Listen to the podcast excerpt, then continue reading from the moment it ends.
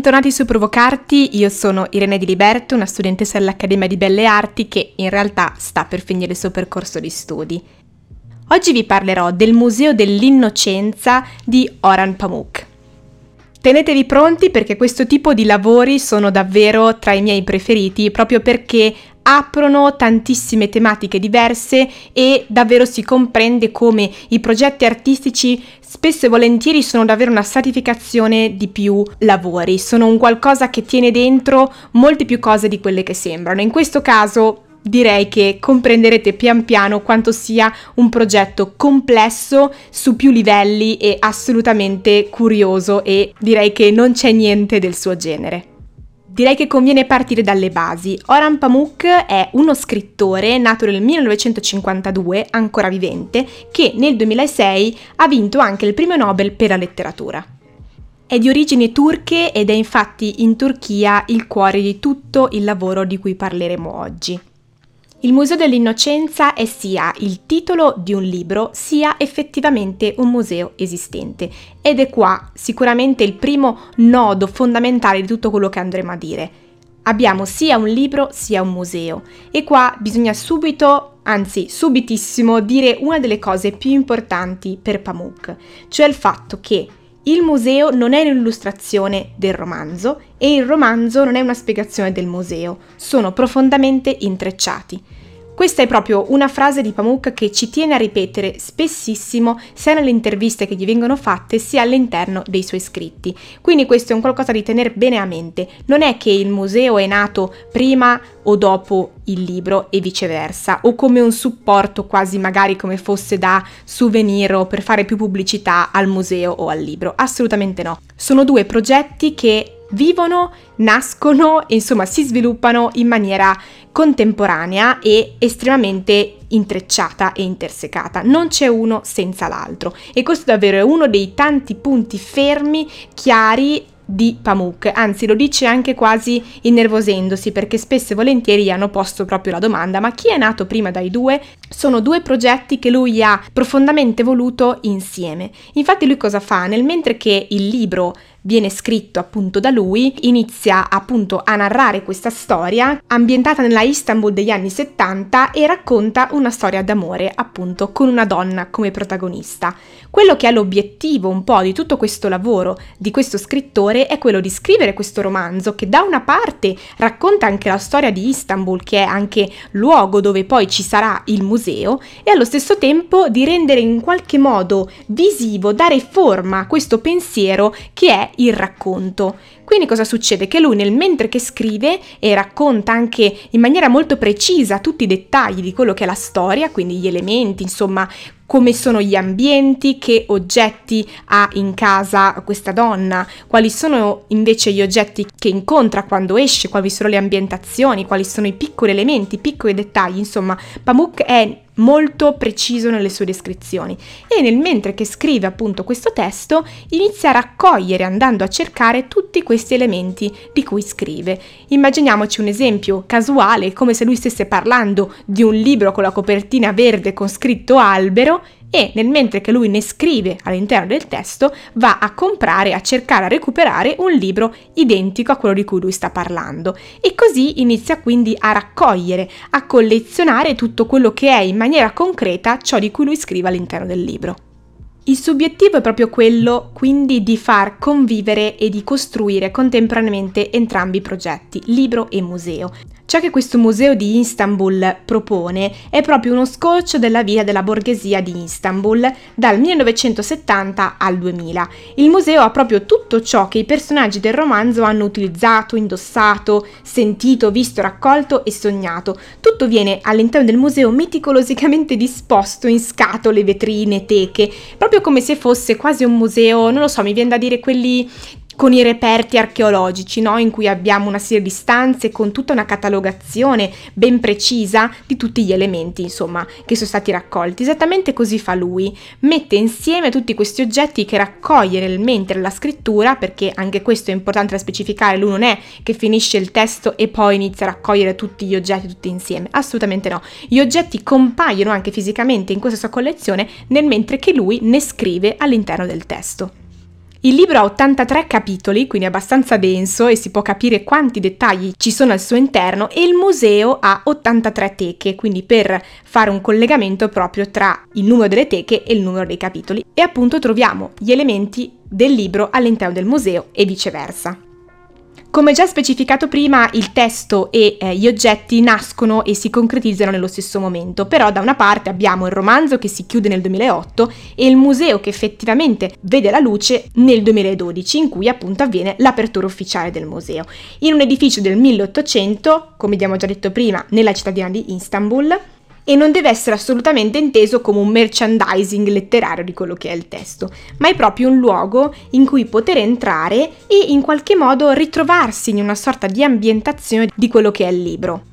L'obiettivo è quello che il visitatore, aggirandosi tra le varie vetrine, provi un po' l'emozione come quando si sfogliano le pagine, quindi una sorta di percorso letterario all'interno di questo museo e scoprire ogni passo in più che si fa, un po' come quando si inizia a leggere un libro che ogni pagina scopriamo un dettaglio in più. Dovrebbe essere un po' lo stesso approccio quando si entra all'interno di questo museo. Poi evidentemente quello che è l'obiettivo dello scrittore non è necessariamente quello che poi accade, infatti lui racconta in un'intervista abbastanza abbastanza lunga che a volte capita invece che magari una persona ha letto il libro e sarebbe un po' il pubblico ideale, cioè chi legge il libro e poi va a vedere il museo, ma invece capita anche il contrario, che magari un qualcuno che ha saputo di questo museo particolare o magari che ha letto il libro e porta invece un qualcuno a visitarlo o consiglia a qualcun altro di visitarlo che però non ha mai letto il libro. Quindi è interessante come in realtà si può fruire di questa storia inventata da Pamuk in vari modi. Altro elemento importante di questo grosso progetto è il fatto che nel momento in cui il museo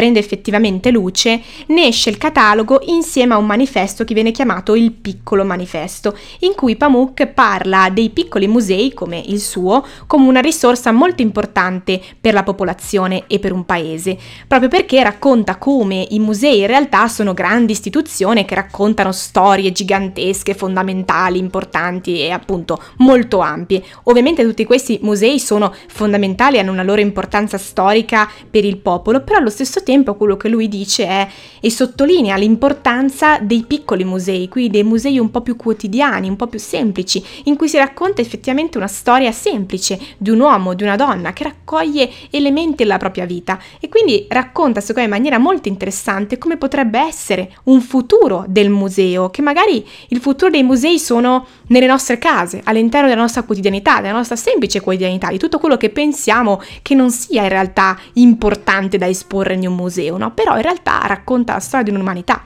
Quindi lui si domanda, e questo in realtà viene spiegato molto bene da lui in un'intervista che sicuramente vi metterò in descrizione perché dura parecchio ma è davvero molto interessante, è doppiata in italiano. Lui parla proprio di un futuro come casa museo, di un qualcosa di quotidiano, invece di parlare solo della collettività, che sicuramente è una tipologia di museo molto importante, ma è importante tanto quanto parlare anche dell'individualità e singolarità della persona. Quindi io, magari fruitore, posso andare ad un museo che parla di una singola persona e posso un po' immergermi in quello che è la propria vita, la sua vita, di piccoli dettagli quotidiani, di piccoli elementi, di un cucchiaio che veniva usato per la colazione, di un altro elemento che veniva usato usato alla sera prima di andare a dormire o durante la giornata normale. Quindi tutto questo è molto interessante perché lui mette all'interno di questo piccolo manifesto questa sua eh, passione, questo suo desiderio di creare piccoli musei che abbiano però un'importanza comunque tanto quanto altri.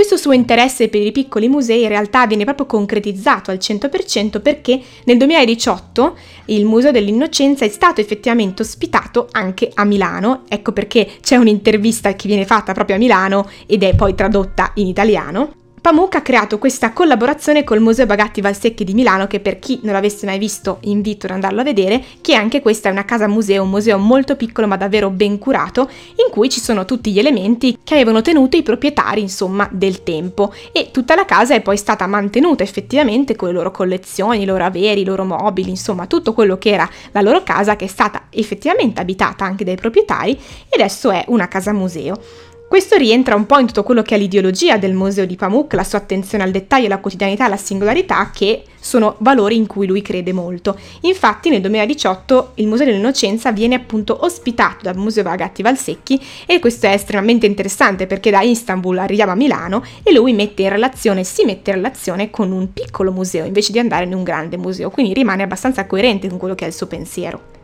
Vi ho citato già due volte l'intervista che ho ascoltato anche prima di registrare questa puntata perché è davvero interessante, perché Pamuk racconta molto bene non solo il museo in sé e tutti gli elementi al proprio interno, che stare ad elencarli servirebbe a poco perché sono quei luoghi che vanno visti, visitati e un po' abitati, ma racconta proprio quello che è la sua filosofia dietro questo museo, dietro la scrittura di questo testo. Lui appunto si definisce uno scrittore visivo, leggo ed è come vedere un film. Sono un qualcuno che cerca di mettere forma, di dare forma e di creare un pensiero visivo. Non mi interessa creare decorazioni, ma creare elementi, creare elementi che creino memoria. E qua si domanda che cos'è memoria?